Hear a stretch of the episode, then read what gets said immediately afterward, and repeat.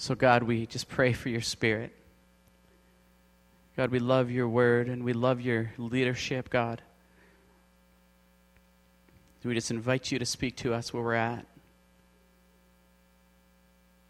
God, I'm mindful when your Holy Spirit came that the disciples spoke in tongues of many languages, God, that everyone heard it in their own language. And I pray that in this place, that each person would receive what you have, God, exactly where they're at, exactly in their circumstance, Father.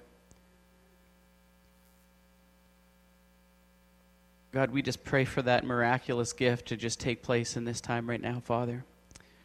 Thank you. Amen. Well, we can all agree that kids and adults have a very different way to look at the future that's coming. Kids are pretty chill and don't really understand that the future is coming one second later. And we all have a few memories as kids that are pretty vivid. Mine was almost my last memory of my life. I had a security blanket, a little blanket. You guys know those blankets the kids have? I had mine a bit too long because I was the weakest kid in town, and so when you're that weak, you need a safety blanket. And um, I would always sit behind my dad in the van. and I, that was where I went because I always kicked him in the back. Every single trip, he'd always be like, Stop it back there. I would be right there. And one day I thought of this really hilarious idea. I thought, He's driving the van, and I've got this blanket right here. If I covered his face, he would not know where to go.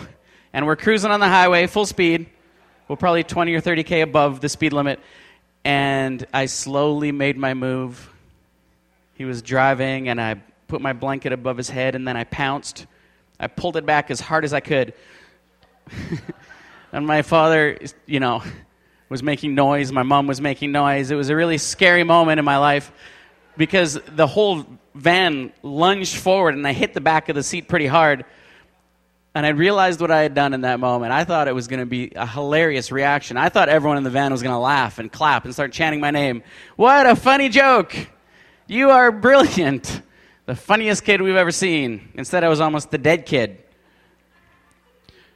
You know, as kids, we're only sort of conscious of the present moment and kind of what's happening. As we grow up, we become conscious that the future is catching up with our present. This is when kids start to develop thoughts of worry. You're going to notice it when all of a sudden kids worry about things like mortality and, and death. And at that moment, everything creeps into the fact that our very next moment is the future invading our present. And lots of times we feel like my dad, just driving blind. We don't know what's coming, and that's freaky and terrifying. The future is just coming at us. We don't even know what the next text will bring. We were just camping, and we were three days away from cell service, and it dawned on me that we were going to get cell service at any moment. And my phone started going nuts text after text after text. And then there's that little bit of anxiety what did I miss? Was there anything horrible in the world while I was gone for those three days? What's kind of going on? And with each text, every phone call, the future has this potential of invading our present, and it creates anxiety in us, doesn't it? Imagine being in Hawaii last January and you receive this text. This would not have been a good moment in their life. This act, oh, Sean is, see, he's doing his good job to put a positive spin on what happened there. Ballistic missile threat inbound to Hawaii. Seek immediate shelter. This is not a drill. Everybody on Hawaii got this. Were any of you guys in Hawaii then when, and received this text? No? A lot of people were. A lot of Canadians. It was January. And in that moment, people panicked. and this creates a lot of anxiety in us. We don't even know what the next text will bring. 18 years ago, I'm laying in bed. Melissa went to work early, and the phone kept ringing over and over and over. We had a home phone back then, and the phone kept ringing over and over and over. And I got out of bed thinking, why would she be doing this? And she said, Turn on the TV. You're not going to believe what has happened. And so I turned on the TV. Many of us did this 18 years ago in a couple of days. And these are some of the images that we saw. Go ahead and roll that, Sean. Two and two, one. This is as close as we can get to the base of the World Trade Center. You can see the firemen assembled here, the police officers, FBI agents, and you can see the two towers a huge explosion now raining debris on all of us. We better get out of the way.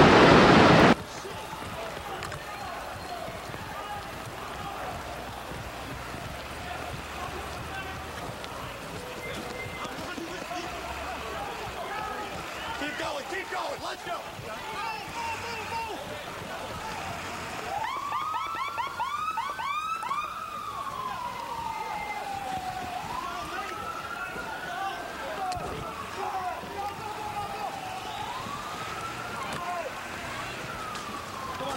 Yeah, that's good there.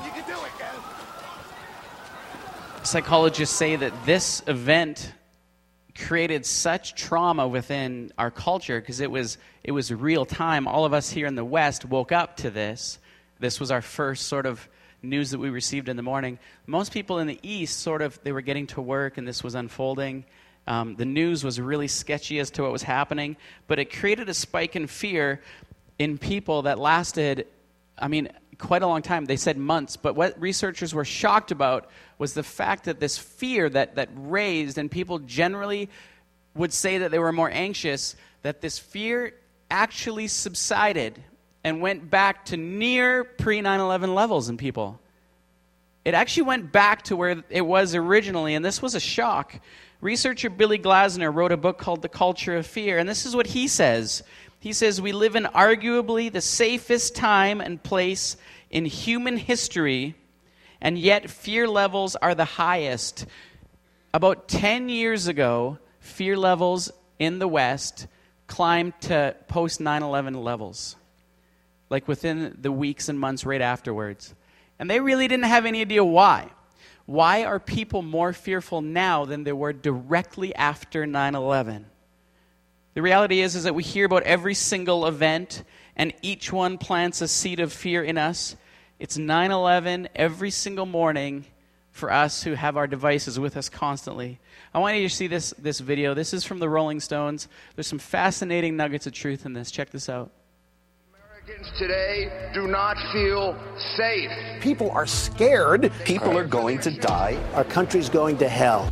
2015 was reportedly the best year in history for the average person. So, why is everyone so afraid? According to the data, life expectancy is higher than ever before. Violent crime is down, and the air quality has been the cleanest it's been in a decade. But for the media and politicians, your fear is worth billions.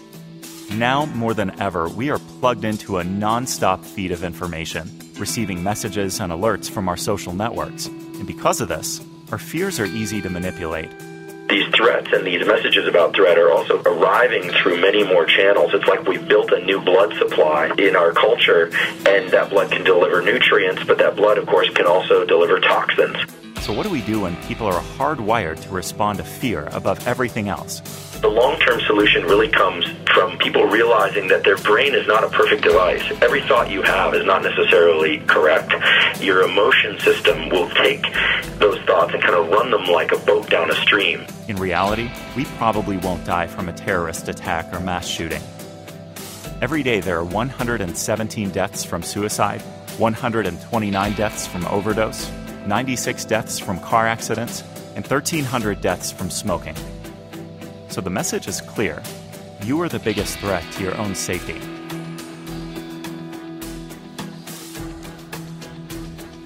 It's fascinating that, that researchers are saying that our fear levels are, are the day after 9 11 perpetually. And there's been quite a shift in the church in that our times of inactivity, times like standing in line, in your car, when we eat meals, even times in the bathroom, times where we're used to just ponder, talk to God, be still, are now being filled with media. Our bedtimes used to be times where we would like reflect on the day, pray, but more and more bedtime is, is just full of just scanning through stories. And in this culture where our politicians and, and even the companies that are trying to get our money know full well that our fear is what drives us, it's just messages of fear over and over and over and over. And we respond to these above everything else. And there's no hope in the research. There actually isn't any hope. Um, the Rolling Stones doesn't give any sort of remedy. Um, I read an article in Time, and there's no hope there. And there's only one thing stronger than fear. And this is going to sound cliche and really churchy, but it is love. 1 John 4 says that perfect love is the thing that drives out fear. And I think we get it. Fear overrides our brain, and it actually it, it, it overwhelms our frontal lobe where we make decisions, and it, it all goes to the base of our brains. But love actually overrides our brainstem. Case in point, we're at the ark. I am terrified. If a snake was right there, I'd be gone. I hate snakes. I hate how they look. I even hate I hate everything about them. But all these girls were around a bush and they were just freaking out and screaming and, and, and I don't know. I didn't know what was going on. And so they said something about a snake and there was one girl crying and my fear of snakes was gone because I love these kids and I ran there and I don't know what I was going to do. And one girl threw a rock right by my face and I went into the bushes and out popped the terrible object of their fear. It was a bunny. And here it went, just flew away. Didn't fly away, hopped away. And I thought to myself, what was that thing? Is a bunny. But I was willing to grab that thing if these girls were in danger because love overrides fear. I think we've all noticed things like this. For bears, if I'm by myself in the forest and there's a bear, I'm done. A bear showed up at Shuswap and it went near our campsite and my family was there. So what did I do? I grabbed a rock and I went after that thing and I thought, what am I thinking? Love overrides fear. It's fascinating. This is the reality. And so, this is the only remedy. We weren't made to fear, to live like this. This is garbage, the way that sort of we've been programmed by our, our community. And we forget something sometimes. And here's what it is is that we're, fra- we're afraid of the future, but God is not just omnipotent, which we get, all powerful, but He's omniscient, which means all knowing. We forget that He's all knowing and knows every second of our life before it happens. He knows the future. And get this, it's that God that lives in us. He's actually dwelling in us. The God that knows the future is our leader and our shepherd. It's so easy to forget that. Nothing catches God off guard. Nothing. And so today's passage is beyond mind blowing. The words of Jesus are true every single time. He knows the future beyond a doubt, and his promises 100% of the time come true. Open your Bibles with me to Matthew 24. This is quite the text, and we're not going to get all the way through it. This little text is called the Little Apocalypse. It's the only time in the four Gospels and the book of Revelation where Jesus uses apocalyptic genre as he's speaking about things to come. And he's talking about the end of times, but before he gets to that, he's speaking about this event in history that he is saying will come that seems unbelievable. Matthew 24, verse 1. Jesus left the temple and was walking away when his disciples came up to him to call his attention to its buildings. So get this Jesus just taught in the temple. He's walking away, and the disciples are looking back at the temple, going, Jesus, look at this thing. The temple, we've talked about this a lot here. The temple was amazing. This is what an image of it would look like huge. That's the size of here to Costco, about 35 acres, 20 stories tall. So all those houses behind it are just puny, looking up at the temple. And so the disciples are like, Jesus, look at the temple. And they're looking up to 20 stories and saying, That is amazing. Some of the stones were 42 feet long.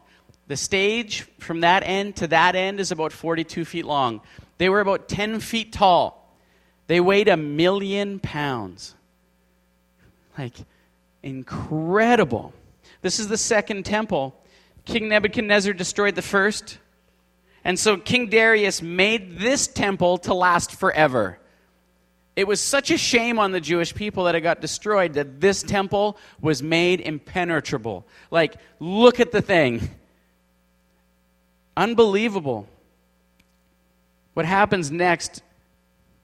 The disciples probably shook their head Jesus says, Do you see all these things? He said. Truly I tell you, not one stone here will be left on another. every one will be thrown down. Okay. They averaged 10 tons each, the rocks. They weren't all a million pounds, but the average was 10 tons. Enormous. 20 stories high. Jesus just said, It's pretty cool, but not one stone will be left. As Jesus was sitting on the Mount of Olives, the disciples came to him privately. Tell us, they said, when will this happen, and what will be the sign of your coming and the end of the age? This is known now as the Olivet Discourse. He's sitting on the Mount of Olives. There's just a few of the disciples, and they're like, Jesus, you just said the craziest thing. Remember? Every stone. That doesn't, like, Jesus, you've never lied before, but we're kind of suspicious about what you just had to say. And this is what he says Watch out that no one deceives you, for many will come in my name, claiming, I am the Messiah, and will deceive many. You will hear of wars and rumors of wars, but see to it that you're not alarmed. Such things must happen, but the end is still to come. He's speaking in apocalyptic genre here, and it's important to note two things. Um, is that there's a lot of images here that, that we don't like the rest of the Gospels are written in a genre called prose, where it's just like a newspaper, it's, it's information. Jesus is speaking with different sort of symbols. There's one professor in the U.S. for seminary, for the first three months, he took, as he teaches apocalyptic biblical literature, he makes them only read secular sources so they understand all the images. Jesus is speaking of two things here. He's talking about his return, the end of the age. He's also talking about the destruction of the temple at parallel times. This is a classic apocalyptic move. He says, Nation will rise against nation, kingdom against kingdom, famines and earthquakes. All these are the beginning of birth pains. Then you will be handed over to be persecuted and put to death. Each one of these guys listening was handed over and put to death. At that time, many will turn away from the faith and will betray and hate each other. Many false prophets will appear and deceive many people. Because of the increase of wickedness, the love of most will grow cold. But the one who stands firm to the end will be saved. And this gospel of the kingdom will be preached in the whole world as a testimony to all nations, and then the end will come. Listen to this. So when you see standing in the holy place, that's the temple, when you see in the holy place the abomination that causes desolation, spoken of through the prophet Daniel, let the reader understand. Then let those who are in Judea flee to the mountains. Let no one on the housetop go down to take anything out of the house. Let no one in the field go back to get their cloak. How dreadful it will be for those in those days for pregnant women or nursing mothers. Pray that your flight will not take place in winter or on the Sabbath, for then there will be great distress unequaled from the beginning of the world until now, and never equaled again. He is describing something horrible. The disciples are thinking, oh, great, we'll be put to death. Something so bad that the world will never see something so bad again. And in verse 34, he says it's going to happen in this generation. The disciples are like, oh. So here's the question so, did this thing happen? Jesus said, In one generation, this will happen. He's saying that the temple will be destroyed and no stone will be left on another. And he says this You know what's going to happen when you see the abomination that causes desolation? That's an awesome wrestler name, isn't it? I am the abomination. It's a pretty cool name. He says this is going to happen, and this already did happen because Daniel prophesied, and it happened 200 years prior. A Syrian king made a statue of Zeus in the temple and sacrificed a pig in the altar. An abomination is something that God hates. Desolation means that it caused isolation for God's people. And Jesus is saying that something is going to happen again. And this is what he says in Luke 21 When you see Jerusalem being surrounded by armies, you will know that desolation is near. And this is what happened. The worst thing maybe on planet Earth happened 40 years later. It was terrible. In 66 AD, the Zealots took over the temple. Zealots are rebels who wanted to overthrow Rome with force, and they took the temple. And for four years, there were riots, there were murders. The temple was so deplorable for about four years. Jews were killing each other. And the Romans had enough. And so Titus, who was ruling at the time, brought in 30,000 men and surrounded the temple. And then Titus did something unbelievably cruel. He waited for Passover when a million people, likely a million, that was kind of the average number of people that came for Passover, went into the temple and then he sealed it off. I want you to imagine an area between here and Costco, about 35 acres, a million people. Titus sealed it off and let nobody out and let nothing in. This actually happened. Josephus, who is the historian of the time, records that he says they stacked the dead like wood. A million people, and they're dying by the hundreds every day because there's no food, there's no sanitation. He said that mothers ate their own children. This was a time of incredible, horrible suffering. A million Jews just died, sealed in the temple. Titus wanted the temple after they all died because it was such a beautiful building for his military headquarters. He told the soldiers not to, to wreck the temple. But the soldiers were getting so antsy and they wanted the plunder, and they were so sick of the zealots, they hated the ones that are living so much that they beat down some of the gates and they moved in and they lit it on fire. They said that this site was the most deplorable thing you can imagine, so bad that they just started lighting the temple on fire because the stench was so terrible. But the Jewish people had all their gold stored in the temple, and the gold melted and it ran between the cracks of the temple. And the soldiers wanted to get at it so bad that they took gigantic rods huge bars and they, they removed all the rocks from on top of each other to get at the gold that had melted in there. Ironically, not one stone was left on top of the other when it was all said and done. It was this abomination that caused the entire temple to be left in a pile of ruins. Jesus said a temple that was built to never be destroyed will fall in this generation, and his words are always true. Later, Jesus told Peter that he was going to disown him, and he said, You're actually going to do it today. And you're going to betray me three times before a rooster crows. And guess what happened?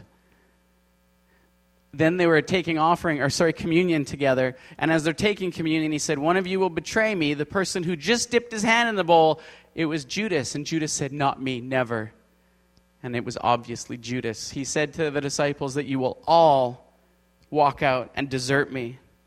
Jesus words are always true. A hundred percent of the time. He said, I am going to be killed in Jerusalem by crucifixion during Passover, and I will rise after three days, and I will ascend into heaven, and the Holy Spirit will come. Jesus' words, 100% of the time, are trustworthy. Listen to this in 2 Corinthians.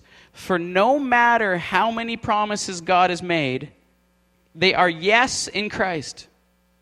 And so through him, the Amen is spoken by us to the glory of God. Amen, by the way, you know, we say Amen at the end of our prayer. Amen means simply this just so be it. It's a statement of confidence saying, We're confident that you're able. In Titus, Paul says, In hope of eternal life, which God, who cannot lie, promised before time began. His promises will never fade away. You see, after he said that this temple will be destroyed within this generation, he said this Heaven and earth will pass away, but my words will never pass away. They were looking at it and marveling, and he just said, This is going to pass away. The only thing that won't are my words. His promises are secure. He's the only one that is eternal and omniscient. His love is truly the only love that can cast out fear. We rely on so many other things and hear so many other voices, but they're not true and they're not secure. This week, it's been all over Facebook and all over media, and everyone's been talking about it. A well known pastor committed suicide. And this is Jarrid Wilson, and, and we've heard his stories and we've seen the videos, and, and it's such a sad thing because this was a man who, by all accounts, helped many people walk through depression and mental health problems and suicidal thoughts. And then the person who was their rock failed. You see, Jesus says that heaven and earth will pass away, and that's us, because we're mortal and we're sinful. Every one of us. We fail. We can't make anyone in this room or in our lives our own rock because we will all fail because we're mortal.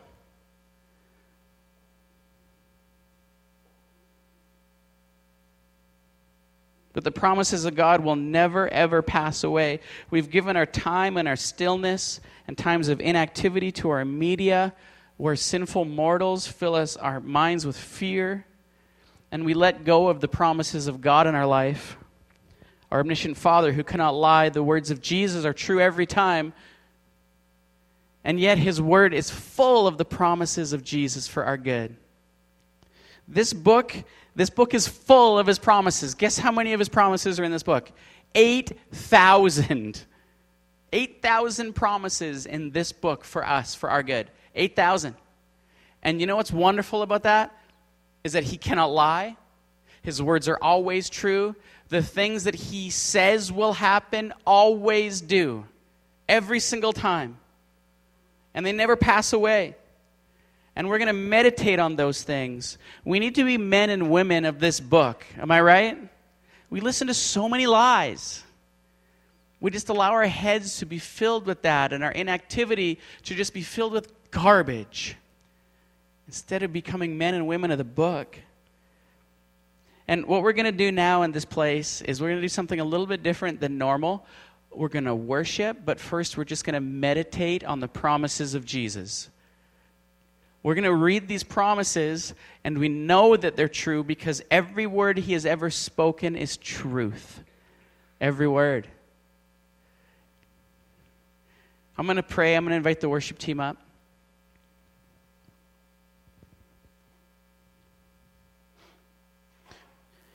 I'm going to invite you in this new season to just from this point on say, I'm going to actually make the shift back toward the truth.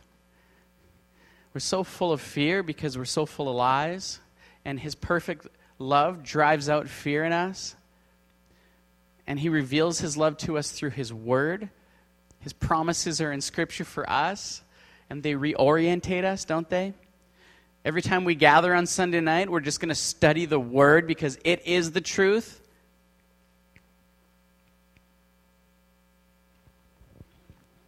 Why don't you just pray with me? Jesus, I trust you. I trust you. For no matter how many promises you have made, they are yes.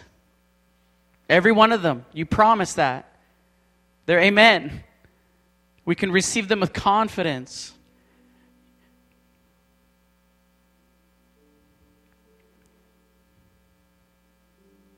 We will pass away. Our philosophers will pass away. The might of our democracy and our wealth will pass away, but your words will never. Your promises will never change. We receive that, Jesus. I'm just going to read scripture. I invite you to read it with me. And then we're just going to meditate upon that scripture and the truth of it. I just pray that, that lies will just be cast out of your mind. All of his promises are truth. Matthew 11 Then Jesus said, Come to me, all of you who are weary and carry heavy burdens, and I will give you rest. Take my yoke upon you. Teach Let me teach you, because I'm humble and gentle at heart, and you will find rest for your souls.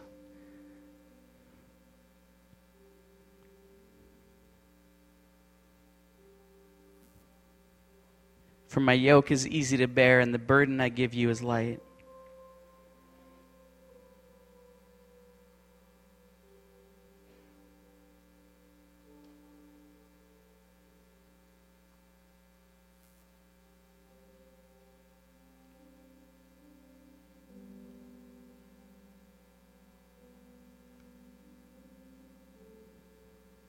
I am the light of the world. If you follow me, you won't have to walk in darkness. That's the truth. Because you will have the light that leads to life.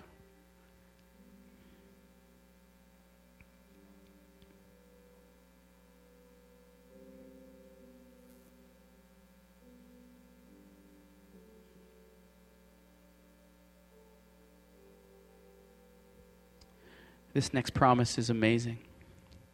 I am the resurrection and the life. Anyone who believes in me will live even after dying.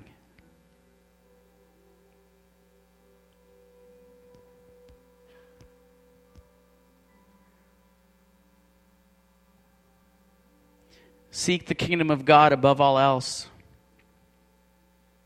And all these things will be given to you as well. He will give you everything you need.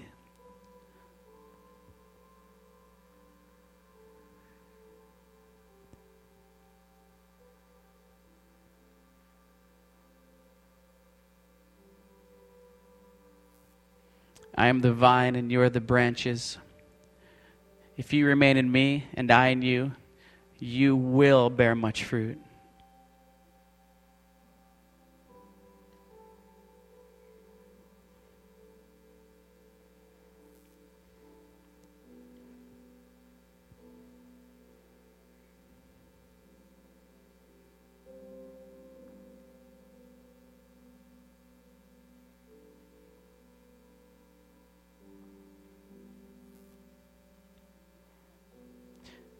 Jesus said to the people who believed in him, If you hold to my teachings, you're really my disciple. Then you will know the truth, and the truth will set you free.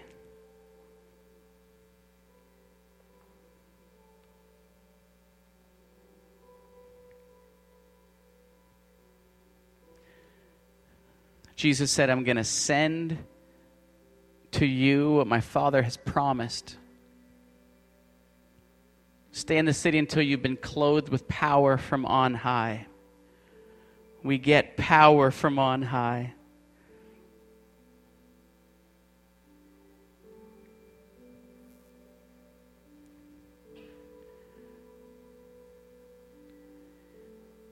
Teach them to obey everything I've commanded you. Surely I am with you always to the very end of the age.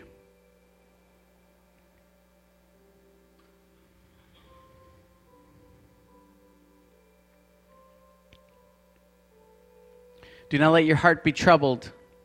You believe in God, believe also in me. My Father's house has many rooms. If that were not so, I would have told you that I'm going there to, to prepare a place for you. And if I go to prepare a place for you, I will come back and take you to be with me, that you also may be where I am.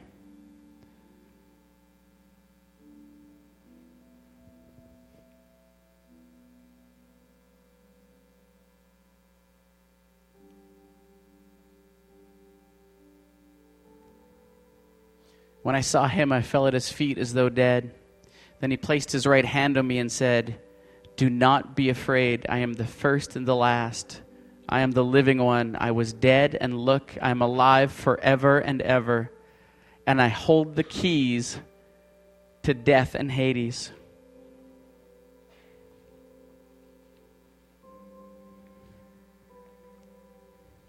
The thief comes only to steal and kill and destroy. I have come that you may have life and have it to the full.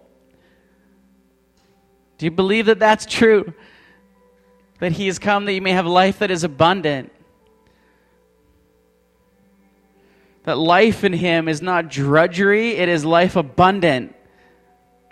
Every word he has said is truth. There's no deceit in him. For God so loved the world that he gave his one and only Son, that whoever believes in him shall not perish, but have eternal life. Praise the Lord. These are not up for grabs, they're not maybes. His promises are yes and amen, every one of them. Every fear is a misunderstanding of who God is and what he has promised. I'm going to invite you to, to give your inactivity back to your Father your stillness back to the one who loves you.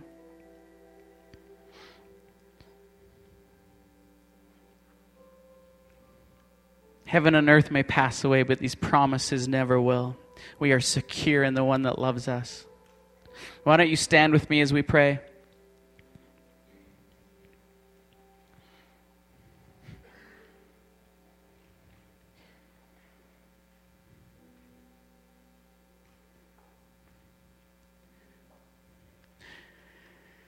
Jesus, I thank you that you have our future. I thank you that every encounter you had with mortal men, you said, Fear not. Because you know our end, you know our future. You said that you're creating a place for us and you're coming back for us, Jesus.